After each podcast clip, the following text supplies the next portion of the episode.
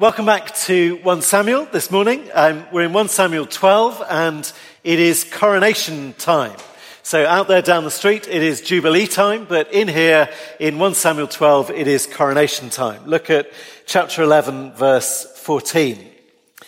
11:14 Samuel said to the people let us go to Gilgal and there renew the kingship and all the people went to Gilgal and made Saul king in the presence of the Lord. So it's like a coronation. But unusually for a coronation, there is also a retirement speech. Now that doesn't normally happen at coronations where the, you know, the previous, for good reasons, the previous monarch is not normally available to, to say a few words. But Samuel, as the outgoing judge and leader, is going to just, you know, say a few careful things and then Saul will really be able to get going as king. Which um, makes what actually happens in chapter 12 just a bit weird, doesn't it? If that's what we're here for, if this is about making Saul king, shouldn't, um, well, shouldn't he have a bigger role? Can imagine maybe Saul checking down the running order for the day. Uh, you know, say, okay, well, um, yeah, no, first speech from Samuel. Okay, that's all right. I guess he is the prophet.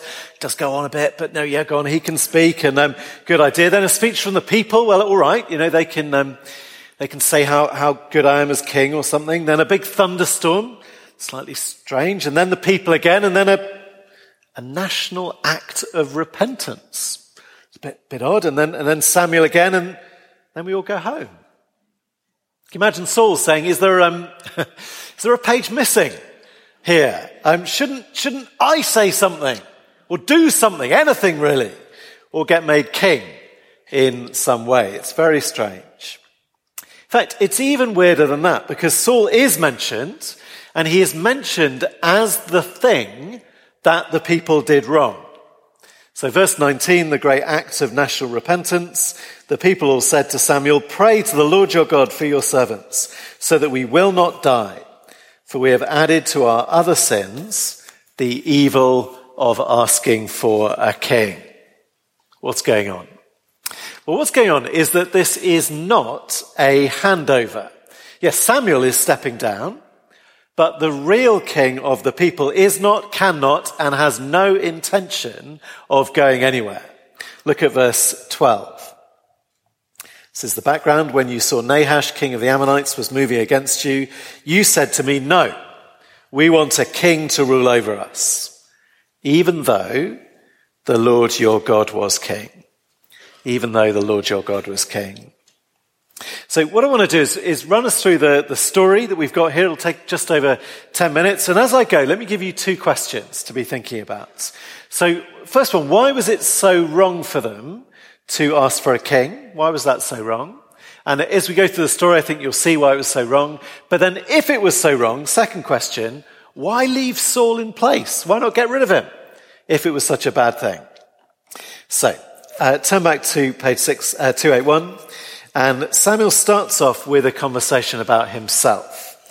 The previous king, or the previous leader and judge, and whether he has done anything wrong. Here I stand, testify against me. It's a kind of final audit on the Samuel years.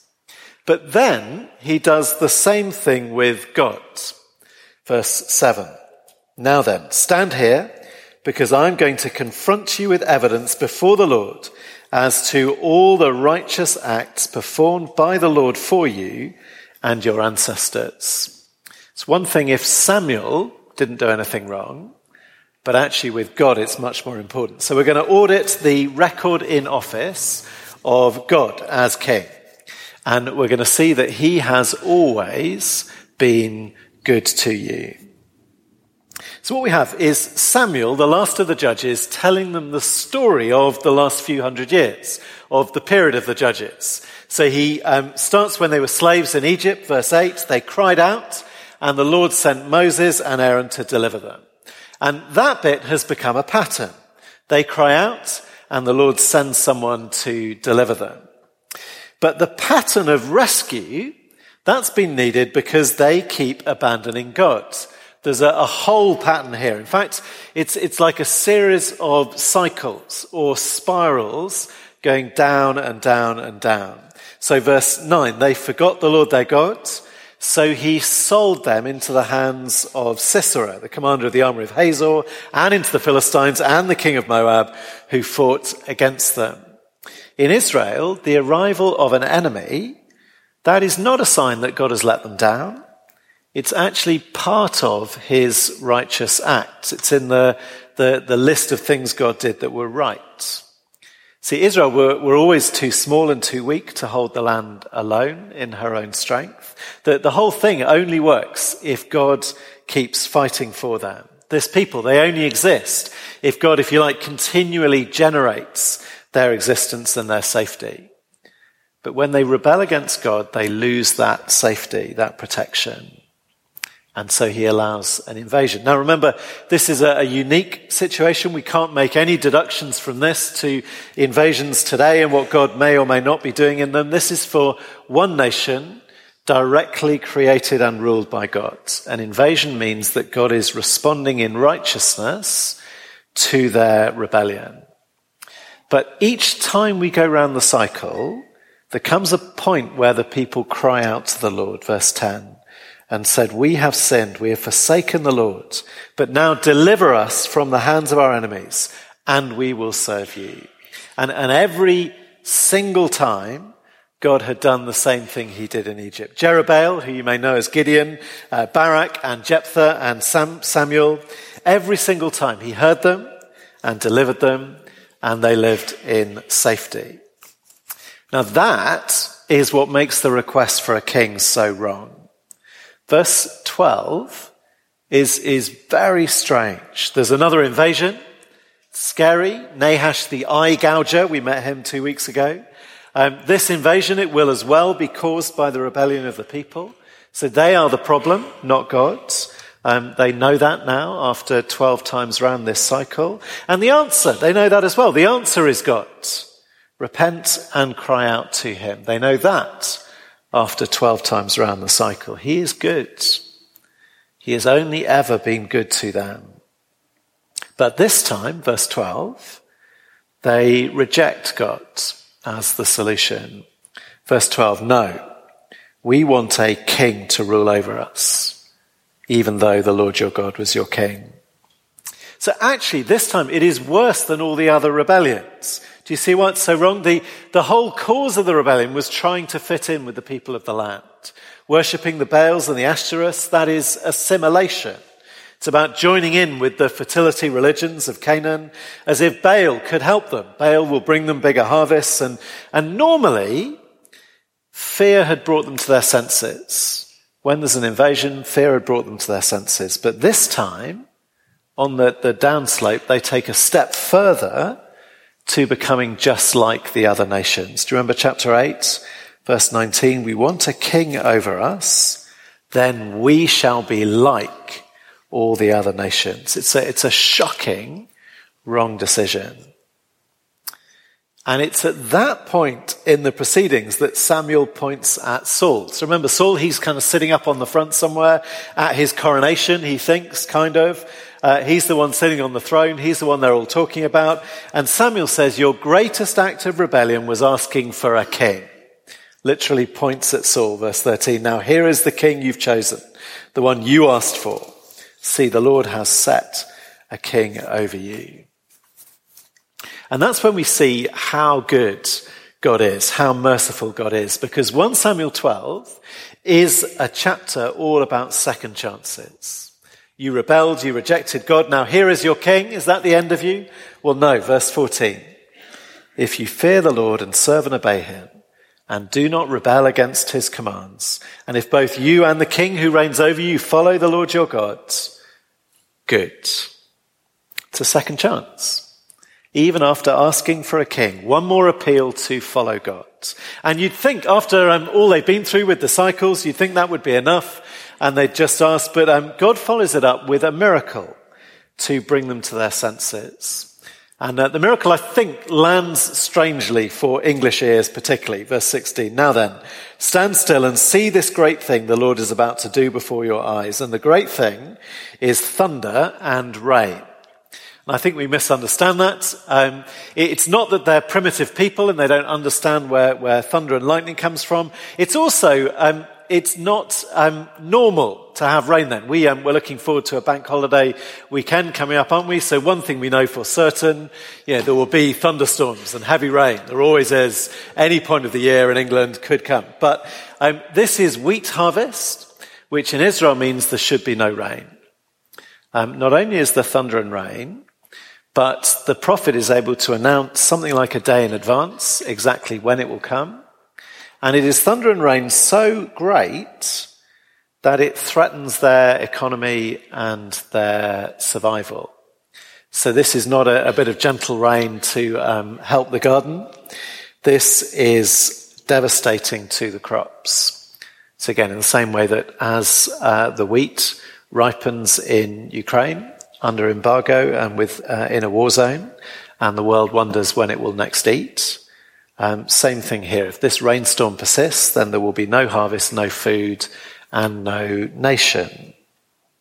So again, at decision point for them, God underlines that their existence depends on this relationship between them and Him as their King. This is a, a God generated nation.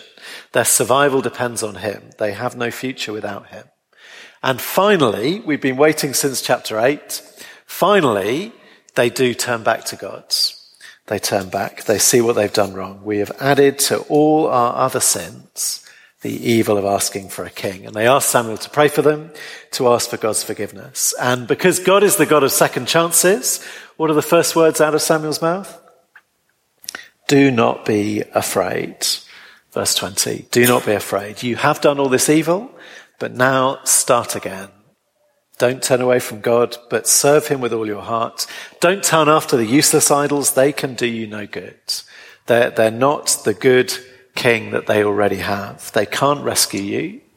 They are useless. And 22, so we know that their survival depends on God's, but verse 22 tells us that God is determined to have them. It's an extraordinary thing. It's why the nation has survived so long through all those hundred years of Old Testament history. It's why the church, God's people after Jesus, have survived for so long. It's why um, you and I can come back to God today, uh, as long as it is called today, the New Testament says. Uh, it's because, verse 22, it's for the sake of his great name, the Lord will not reject his people, because the Lord was pleased to make you his own. And that, that is what renews the kingship. It's because the, the true king, the God king, offers them a second chance and they take it. And so he forgives them as they turn back to him and Samuel will pray for them and will teach them how to follow God, verse 23, and we'll see how they do later in the book. Okay, that's the story that we've got in front of us. God's not going anywhere. Um, if they turn their back on him, then, uh, then there's uh, no way they can exist. But if they turn back to him, well, they can go on being his people. He is still their real king. That's why it was so wrong. But second question was why leave Saul in place if it was wrong? And uh, what I want to do, I've got two applications for us. The first one's about God and the second one's about Saul. And that's where we'll begin answering that question. So first application uh, is that God is king. God is king to his people. Um, and I guess that comes obviously out of what Samuel said to them that day, but that has not changed. That relationship to God, it has not changed between Old Testament and New Testament. God's people today, the worldwide church, we have God as our King today. And our God is the same good God as he was then. His record now over thousands of years is righteous every time. That cycle of rebellion from us, but mercy from him, that has gone round again and again and again. And still God does not change. And his offer of a second chance, his call back to our senses and back to him, that is still available today. And in the, the life and the death of Jesus, we see that most fully and most perfectly. And the, the connections have not changed. So the connection between our existence and that relationship with God as our King, that has not changed. God the King generates his people. We cannot exist without him. and turning away to follow other gods or other kings that promise greater profits or greater safety, that is just spiritual self-harm. They're useless. They can do us no good.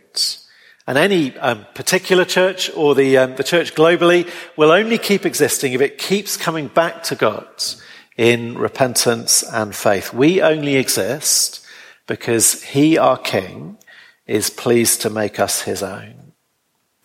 And um, those ideas, that package of ideas of, of, God the King who is good and God the King who generates his people's existence, who creates safety and prosperity, those were just the, the normal brag and boast of monarchy at the time.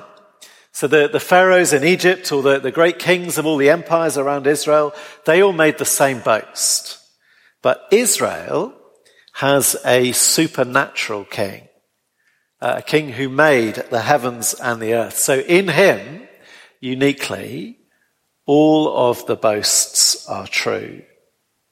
That's why king was such a well chosen illustration for the nature of our relationship to God at the time.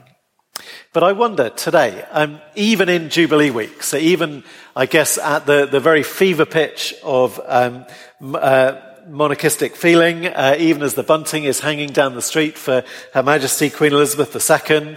Uh, monarchy today may not help us as much as it helped them in terms of understanding God.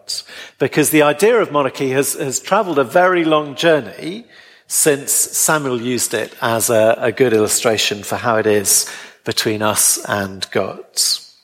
So what we need to do, we need to allow God, through Samuel, to tell us what kind of king he is and what kind of people we are. So the, um, the goodness, the, the existence generating is here, but I think so too is the one that we struggle with more, which is the idea of obedience. Um, Queen Elizabeth II, she doesn't demand obedience in quite the same way that a Bible Times king would have done. And I wonder, is this the part of the illustration that we just many of us quietly forget on the journey from Samuel to the second millennium? God is king. He's my king. He's your king. And Samuel uses words like fear and serve and obey. All three words in verse 14. And their opposites show up as well. Verse 15, rebel or do not obey. And, and those words, they are essential to a relationship with a king. And most Christians would agree that serving God is essential. And many Christians would, would agree, yes, okay, fear is part of humility, that respect and that awe that God deserves. But Samuel insists on obey as well. Fear, serve, and obey. And do not rebel against his commands. Every time that God speaks, my king is speaking. And if I do not obey, then I am in rebellion. And the, the, Bible knows that that is complicated and that is difficult. Uh, the Bible is full of Psalms that ask questions or ask, why is it so hard? The, the Bible is full of prayers for help with temptation and for the strength and the power to obey God and full, as we've seen, of second chances for those who disobey God.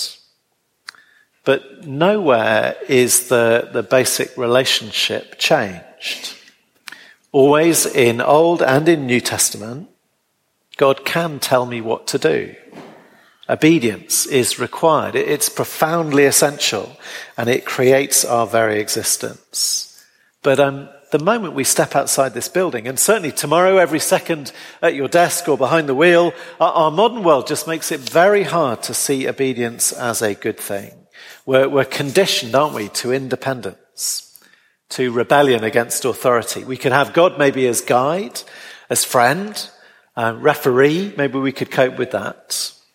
But God as king, so that's the first application. God is not, will not, cannot step off his throne. Um, the bit of the kingdom that may need renewing is us. Do we see God as king? Um, do we see obedience as simply the way it is between him and me? Um, is this where the reality of our existence as the people of God generated from? Um, am I nothing as a rebel and everything as a subject? Okay, God is king. Now, how about Saul? Uh, second, Saul is in the way. Um, now, over the next few chapters, I hope that we'll enjoy Saul. I hope we'll um, love him, feel sympathy for him, and get to know him. Uh, over the next few chapters, Saul will be very, very human. He will show us how hard it is to obey God. Uh, we'll see how good, well-intentioned people can end up um, proudly taking God's place. And Saul, he will illustrate the battle in our own hearts. But he is never going to be simply an example human being, never simply just another Israelite, because Saul is the king now. Um, it's an extraordinary chapter, chapter 12, isn't it? There's this national repentance. We're, we're sorry we ever asked for a king, but here he is. And Saul has been inserted between the people and God. Um, he is literally in the way. There's God the king, then Saul the king, and then the people. And that could be a, a, good thing. We said back in chapter 8. It's actually what the, the book of Judges with all the cycles is what they cried out for that we need. Um, instead of each one of us doing what is right in our own eyes, we need someone to do better than that. Someone to lead and rule the people. And Saul, he, um, well, he's a lot better than we thought he might be. Um, back in chapter 8, they just wanted someone impressive uh, like the other nations. And Saul can do that. He's big and he's tall. But uh, Tobias has shown us over the last few weeks that Saul is actually nothing like the kings of the other nations. He's nothing like Nahash or Sisera. He's so much better.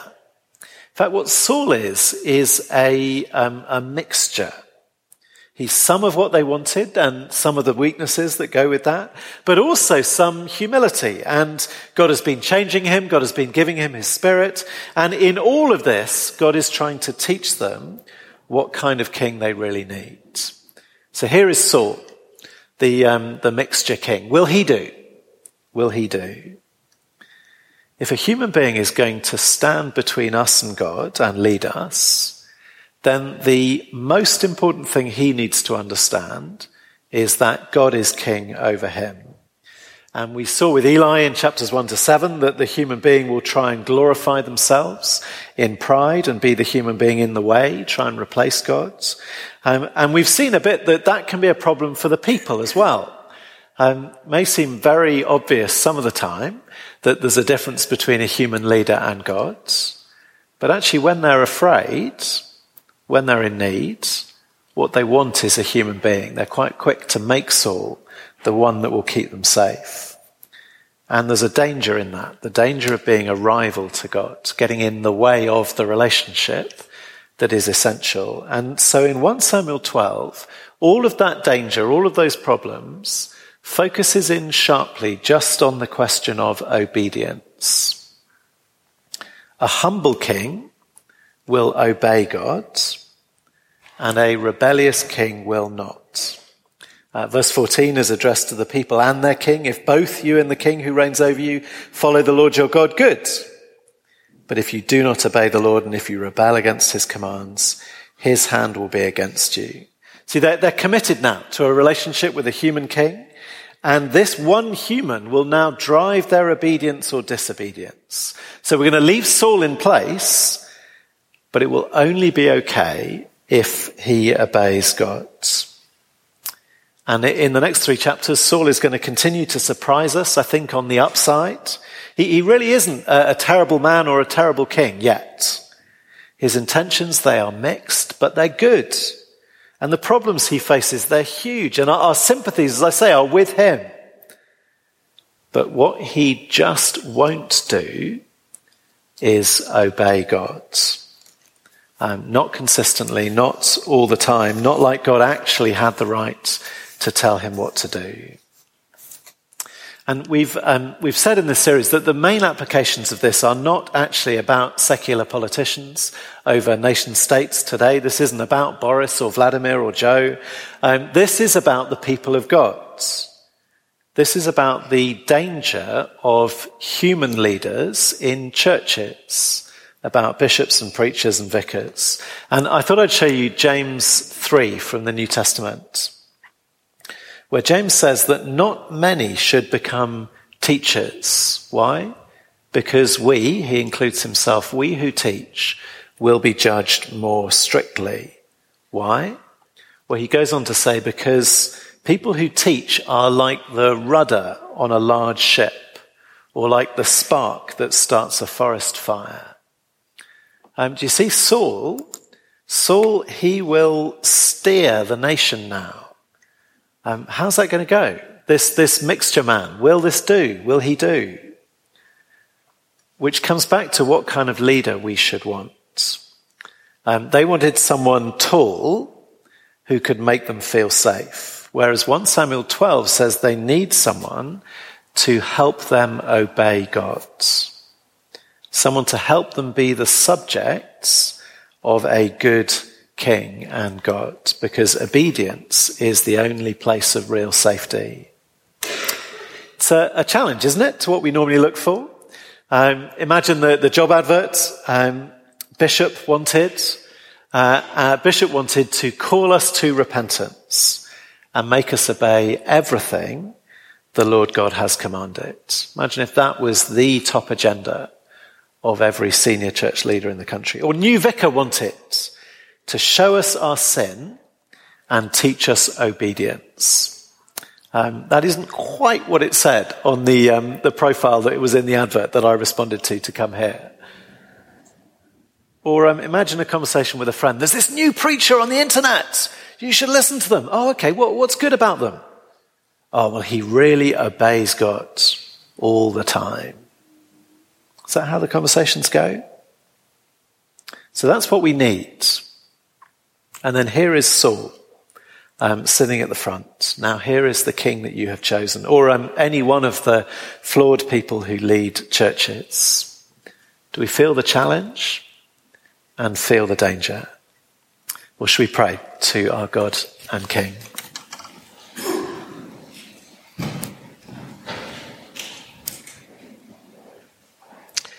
Dear Heavenly Father, we thank you that you are King, that no one can remove you from your throne.